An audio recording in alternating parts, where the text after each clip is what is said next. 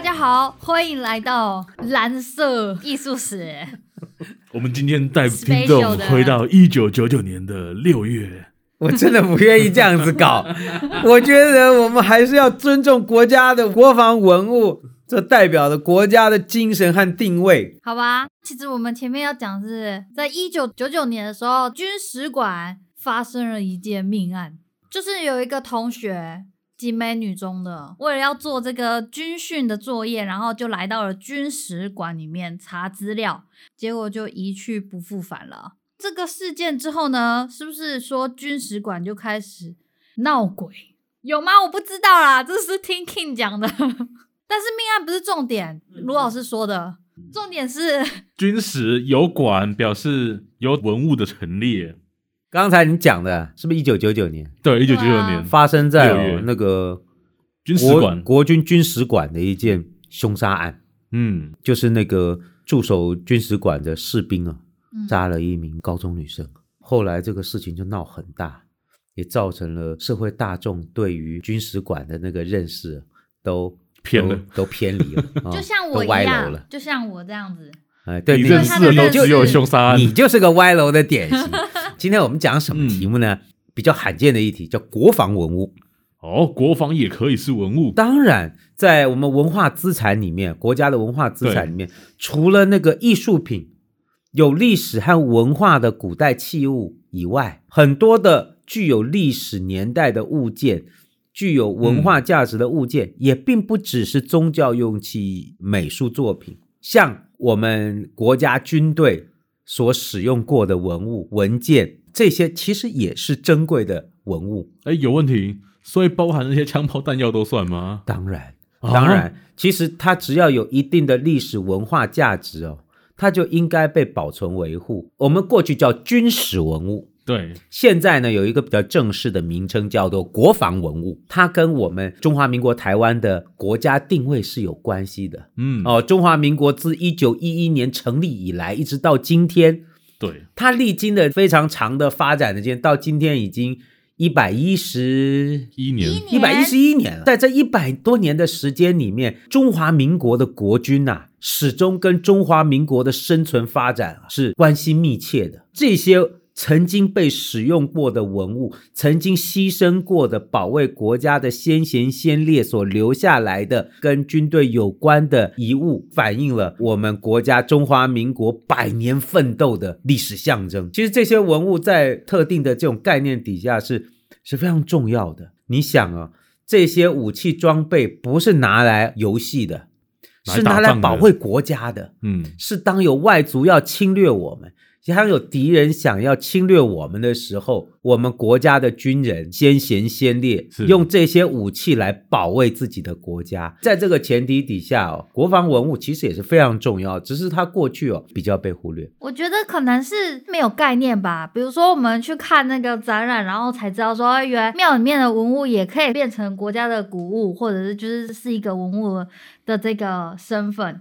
那我们对军史文物可能就是这个理解是，哎，它怎么也可以是文物，或者它怎么可以是文物这样？而且更那个是这些东西本身是实用器，嗯、所以我们都比较不会往那个方向想。那所以军史国防文物这一部分，呃，不知道我们应该用什么方式来去理解它。那个跟各位说，文化资产对于古物类文化资产的类型的标定里面，军事文物同样它被归纳于这个呃。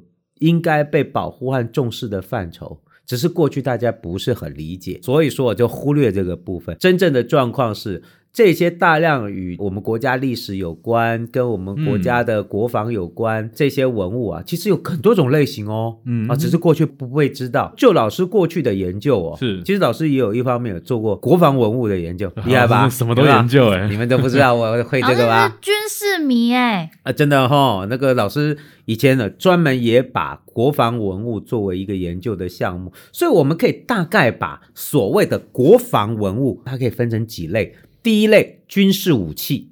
啊，武器。哦，就是你看啊，这飞机啊、战车啊、军舰呐、啊、火炮啊、轻重兵器啊，嗯，各种各样的这些武器，它都是属于国防文物里面的军事武器。除了武器之外呢，这些我们国家曾经用过的这些军用装备，比如说钢盔啊、军服啊，甚至是任何的经理装备啊、通讯啊、补给啊，这些也都是曾经与我们国家的国防息息相关。所以这些装备和料件是。第二类也算是国防文物哦。哦，再来第三类相关的军事的记录，在这一百多年里面，嗯，中华民国跟外面战争，它会留下很多的军事记录、档案、图书和文献、照片，都能确实的反映了中华民国历史发展的这些军事文物。所以这些档案类的、文书类的也是很重要的国防文物。第四种是什么呢？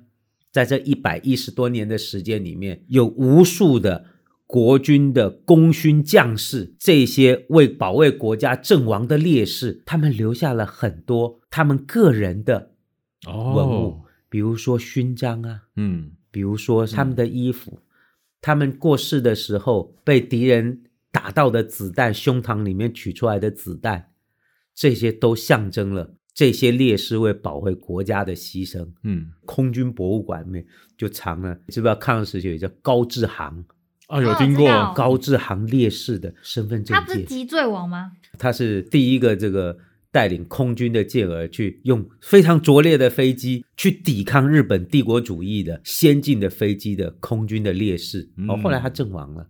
哦，他们那期都阵亡，早期国家培养的飞行员几乎没有留下来，全部对不对？对，全部全部都阵亡了。那他们会留下这些他们使用过的东西，或者是他们的衣服配件，这些都属于阵亡烈士的文物，这些也应该被保护。所以，我们这样看起来哦，嗯，国防文物还是非常多样的。老师。既然他们是文物啊，那它也必然也要经过一些时间的淬炼。因为我们总不能说昨天陆军还在使用的步枪就拿来当文物嘛。所以就涉及到是，哎，文物是有分歧的，国防文物跟一般的文物一样，它也应该被研究和分析。对，对于它的时代，嗯、我们也应该有不同的分歧的了解。嗯、我们应该怎么样分类？嗯，大体上哦，根据老师过去的研究。我们国家中华民国台湾的国防文物基本范围三个时期。第一个时期最早就是一九一一年民国造造，一直到一九三零年日本发动九一八事变之前。一九一八做分界，对，这个是第一期。第一期就是民国初年，不过跟跟我们台湾没什么关系啊。对啊，民国初年啊，民国初年、嗯、就日本还没有开始侵略中国之前。嗯，第二期呢，就从一九三一年日本发动九一八事变。一直到一九四五年，二战结束，日本投降，二战结束。第二期呢，其实就是当时的中华民国，那个时候还没有逃到台湾来，嗯，在中国大陆奋勇抵抗日本帝国主义侵略者的那段时间，哦，嗯，有大量的为了保卫中华民族。抵抗日本侵略者侵略时期的文物，这是第二期。第三期呢，就是一九四五年以后，是二次大战结束，国共进入内战，国民党呢节节败退。到了一九四九年以后，从中国大陆完全撤退，到今天的台澎金马。所以也就是第三期的时间呢，就一直延续到今天，这个超过半世纪的时间呐，从一九四九年一直到今天，就是二零二二年，呃，对，到今天我们还持续的受到对岸中国的武力的恫吓的，在这超过半个世纪的时间里面，就是国防文物的第三期，嗯，这第三期就跟我们台湾有非常密切的关系，对，因为哦，一九四九年以后，国民政府撤退到台湾。你觉得共产党有没有想要过来？他们又想收复台湾，哎，他叫解放台湾，啊、解放台湾，那个想死用词不一样、哦，而且不断的有动作，就是我们知道的，一九五零年代到一九六零年代，中华民国国军在陆地上、在海上、在空中，怎么样抵抗中共的侵略？这一段非常英勇的事迹，就是我们说的台海战役。嗯，这些英勇的国军在第一线。跟中共的战争保卫了台湾的安全，要不然老共还真打过来了啊！嗯哼嗯，他们那小学教科书在讲，我们一定要解放台湾。现在的小学啊、哦，哎，以前就这样解放台湾。所以说，在这超过半个世纪时间里面，一直到那个一九九六年台海飞弹危机啊，都反映出中华民国国军要保卫台澎金马所付出的努力。好多的阵亡将士，还有他们的国防武器，很多还保存到今天。哦，有一些消失了，因为过去不重视这个。其实，在过去这战后这半个世纪里面，有多次的在陆地和海上的战争，嗯，都是非常惨烈的。你们有没有听过一个叫一江山之役？我看你们大概这年纪没听过，没有印象呢。一江山哦，就是今天在浙江沿海的舟山和大陈一带的小岛。那个时候退到台湾的国民政府还保有一些沿海的小岛。不只是今天的金门、马祖，还包含了浙江的舟山群岛、大陈岛，里面有一个小岛叫一江山。嗯，后来一江山是中华民国国军死守在那边，后来全部被共军歼灭。他的那个镇守的烈士叫王生明将军，他是上校，后来阵亡以后追赠少将，整个岛全部就被中共给歼灭。今天我们在台北和在嘉义去找，还可以看到一江山烈士的纪念碑。不只是在陆地上，还海岛上。海岛上大家最有名的大概是古宁头古宁头大捷，嗯，对不对？这个八二三炮战，对，哦，这个都是呃抵挡中共武力犯台很重要的决定性的战役。而且不只是在海上，也是在空中也是，嗯啊，不停的。而英勇的国军用自己的鲜血保卫台湾，那这些历史和文物都有留存下来，嗯、只是我们有没有好好保存它们？空中最有名的应该就是这个黑蝙蝠中队吧？对，你看这就联系起来。那黑蝙蝠中队的这些飞行员，他们用的装备，嗯，深入到大陆，很多都被击落了。嗯、那他们有的有幸有命回来的，留下来的这些装备，就是那个时代最好的见证。今天你们到空军军史馆还可以看到，他那个黑蝙蝠中队的飞机是有留下来的。那个飞机美国人没给我们，没给我们啊，飞机他们收回去，啊、收回去。但是这些飞行员个人的很多装备，嗯、有些还被保留、被陈列下来。哦哦，所以像这样子的国防文物的装备，其实是很重要的中华民国历史文化的象征。讲到这边哦，是中共那边他们都会有什么？这我们听起来很奇妙，他们叫爱国主义教育基地哦，而且还超过一百个百大。什么叫爱国主义教育基地？就是让年轻人去那边呃参观的时候，可以了解到自己跟国家的联系，还有自己对这个社会之间，我们应该怎么看待这些曾经保卫过我们的国家和社会的英勇的事迹。台湾就比较没有做这些。就是我们的年轻人其实并不了解到，我们现在所保有的自由和民主、快乐的生活不是没有代价的，其实是这一百年来英勇的国军的将士用自己的生命和鲜血换来的，它不是廉价的。以前像老师这个年纪，我们当兵服役两年，那我们那年轻的时候当兵都是不愿意啊，什么 意？不愿意，不想当，不想当兵。可是当完以后。两年回来以后都觉得很光荣，而我为国家保卫两年，尽了我公民的义务，我们都会觉得很值得。今天好像我们国家的社会并没有把这个部分当做是一个培养公民自我的这个认识很重要的一部分，我觉得这是很可惜的。听说老师你以前当兵的时候经历过这个飞弹危机，是不是？对，老师当兵刚好就是九六年我们讲的九六飞弹危机。九六年的时候当兵的时候，刚好老师是在。金门的旁边的小金门的旁边，有一个叫大胆的小岛上面，嗯、我都见了风声鹤唳哦，那个整个岛都管制，嗯。哦、那那个他们就是准备拿一个岛下来，哦，看是我们还是马祖拿一个，呵呵要保卫国家或者是每一个公民应尽的义务，嗯、这听起来虽然很八股，但是是应该的，能够保有现在的生活，其实是我们每个公民的责任，而这些文物。就反映了价值，还有我们的社会责任和我们对这些先贤先烈付出的一个很重要的一个理解。国防文物是非常重要的一个部分。现在国家有拨新的经费，哦，要成立了一个比前的军事馆更大的国家的呃国防文物的博物馆，叫国家军事博物馆。哦，以后会成立一个非常有规模的国防文物的博物馆。原本的军事馆呢，就取消，所以它的文物就会移交到新的国家军事博物馆里。那现在有已经成功提报为古物的军事文物吗？哦，阿伦，你这个问题好哦，这个问题好，有吗？其实不多哎、欸，其实不多，哦，其实不多哎、欸。刚刚我们讲到中华民国一百一十多年的历史里面，应该有大量的。国家的军事和国防文物，刚才讲了好几类，都有呗。嗯、其实是有，问题是真正被指定、被重视、列为国家三级古物的国防文物非常稀少，比日本要总共只有呃，对比日本压缩机还要少 啊、哦。好，呃，那个总共有十十二加一，因为有一件是最近新指定的。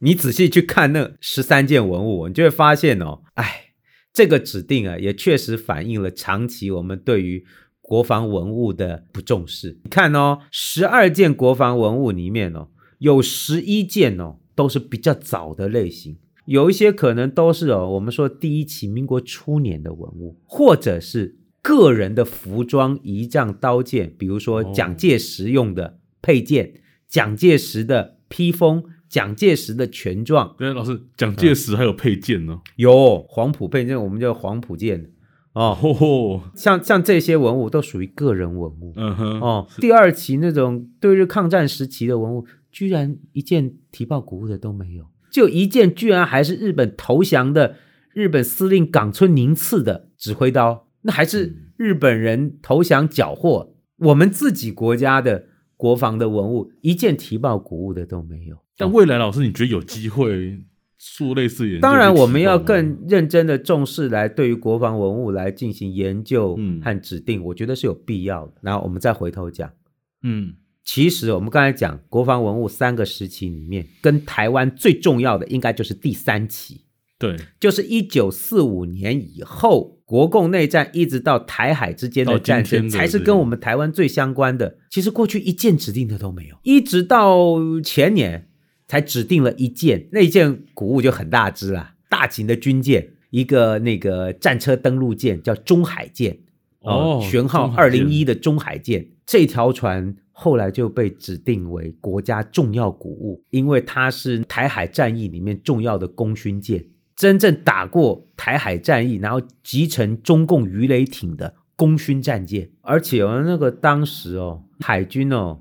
就不想要保留这艘军舰，嗯、因为它已经是改装又再改装，对，然后都已经跟原来的样子差很多，而且这么大一条船，你觉得花时间维护要怎么弄啊？所以海军就不愿意，因为海军毕竟哦还是要战训本务，经费还是用在作战和保卫国家。如果来搞那个文物保护，他们就会觉得哦，这不是我的工作吧？是，所以本来是要拆掉的。那现在后来大量的文史工作者，或者是曾经在这条船上服役过的公民，嗯、大家就抗议，就说一定要保留下来。我们一件都没有。事实上，事实上也是啊。嗯、我们刚才讲的第三期文物一件都没有，能够象征保卫台湾台海的重要的国家的国防军事文物一件都没有。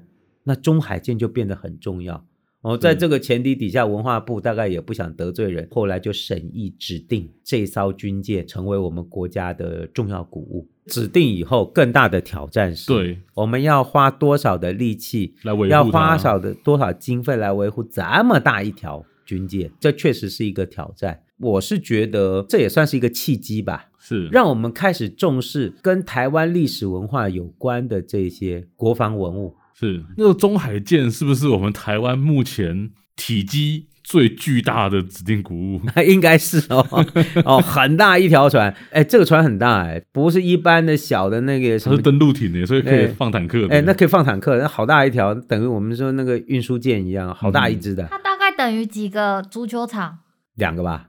两个、哦，我不知道确确确实的尺寸，反正就是很大一只、嗯、哦，很大一只。那跟航空母舰比起来，哦，航空母舰更大了，那就更大一只了。飞机耶，哦哦，你们有没有去过那个金门？呃，古宁头有纪念馆，你有啊？我有没有去过去过金门，但没去过古宁头纪念馆。金门古宁头纪念馆前面啊，有一辆战车，那台战车的后面写六十六号。你知道这台战车是什么吗？古宁头大捷到最后为什么会打赢？就是靠它，就是靠它，就是那一台车六十六号车，他的炮手一直到去年才去世，姓熊的老英雄。去世前呢，记得很清楚，他都还讲到这些事，因为刚好在共军登陆古宁头的那个地点，这台车抛锚在那个海滩上，所以被被就刚刚好在那里，就晚上共军就上来了，旁边的部队二零一师基本是应该是挡不住，嗯，可这辆战车就抛锚在那里，那个炮手熊振球老先生，嗯，他那时候是年轻人了，往那个黑的地方。嗯，发了一枚炮，棒一打，刚好打中共军的登陆船里面的弹药，弹药库，船，然后爆炸，然后这整个海滩都亮起来。了，然后就就被看到如潮水一般的共军涌上来。哦，幸好他们这几台战车顶在那边，嗯就开始扫射，才把共军登陆的那个气势给压下来，要不然共军就压上来了。根本是命运使然吧？对，那这件事长期也不大受到重视，嗯一直到哈、哦、那个熊老先生晚年，大家越来越知道这件事，他就变成家喻户晓的英雄。看那个纪录片啊，就是他老很老啦，嗯坐的那个轮椅啊，去看他以前的他用过那台战车。对对对啊，他正在看的时候，刚好国军哦，他们有讲席，好多现役的军官就过来跟他敬礼。都认得他，谁都认得，你就可以感受到我们跟自己国家的历史是非常的有关联性的。嗯哼，所以那个战车重不重要？很重要啊，所以他是指定文物古物吗？不是？那为了他有机会指定呃，文物吗，不知道。老师还是必须要说，这都要经过调研，嗯因为那种车哈、保留了还有一定的，还有好几台，哦到底是不是他呢？还是你七上六十六就是那一台？这我就不知道了。哦哦，所以说国防文物也需要被调查研究，嗯哼，我们才能对它有更深刻的了解。是国防文物也是我们国家文化资产很重要的一部分。那这东西应该也要落实更多，让民众去认识它了。因为你看，以我自己来说，你问我军事管理有什么，我大概只讲出里面有一把腰刀，新闻曾经报道过。哦，你知道那个那个那个刀很对，大家只在这个就是对啊，很为奇妙的新闻有。报道，你知道那个刀是什么吗？说是那把武士刀是南京大屠杀的时候，日本军人屠杀中国军民，杀了一百多个人的刀。哎、然后他把数字刻在那个刀上吗。，对，非常惨。后来啊，真的假的？后来这两个可恶的日本军人，他们在南京比赛杀人。我这我有看过那个新闻，对，那个比赛看谁杀的多。嗯，后来这两个家伙战争投降都被枪毙了，在南京枪毙他们，然后他的刀就被留下来吗？他那刀就留下来，就在军史馆。